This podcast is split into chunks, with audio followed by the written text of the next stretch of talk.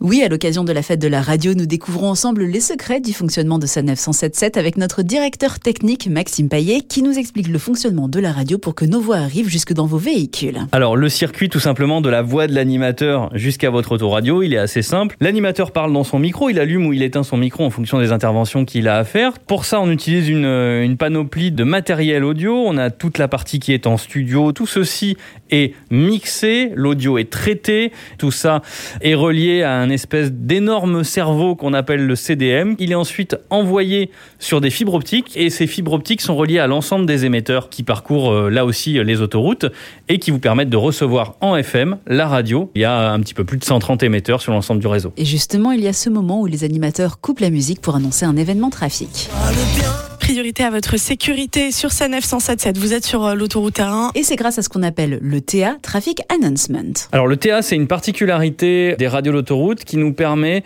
de couper soit un lecteur CD, un baladeur MP3 que vous avez branché sur votre autoradio et de basculer sur l'information trafic pour vous donner une information urgente. Alors évidemment, cette fonction, vous pouvez l'activer ou la désactiver. Elle est présente sur l'ensemble des autoradios de manière générale et donc elle vous permet, comme ça, tout en écoutant votre baladeur ou votre musique personnelle, eh bien, de bénéficier des points trafic de SANEF 177. Et c'est en studio que l'animateur active le TA et peut sélectionner une zone géographique précise. En studio, comment ça se passe pour l'animateur? Il va tout simplement activer cette fonctionnalité TA. Les décrochages, c'est un système qui nous permet de délivrer une information ciblée à un automobiliste qui parcourt une portion du réseau. Par exemple, on veut vous donner une information sur l'autoroute 1, on va affecter le son du studio uniquement à ces émetteurs de l'autoroute A1, ce qui va nous permettre de ne pas perturber l'écoute des autres automobilistes qui continueront, eux, à écouter de la musique. Et il existe un décrochage particulier, le contresens. Le contresens, c'est une procédure qui a été mise en place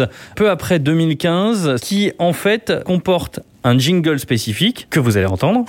Alerte véhicule à contresens. Et ensuite, sur ce jingle, l'animateur vous donne les informations très précises relatives au contresens. Il faut que savoir, ce jingle et cette procédure, elle est commune à l'ensemble des radios d'autoroutes françaises, que vous circulez sur des autoroutes du nord, du sud, de l'est, de l'ouest. Vous entendrez ce jingle alerte contresens qui vous avertit bah, de la présence tout simplement d'un véhicule à contresens sur l'autoroute. Merci beaucoup Maxime. En plus d'avoir ces alertes lorsque vous êtes en voiture, vous pouvez retrouver Sanef 177 sur le site de Sanef, les enceintes connectées, l'application Sanef et vous et sur Radio Player.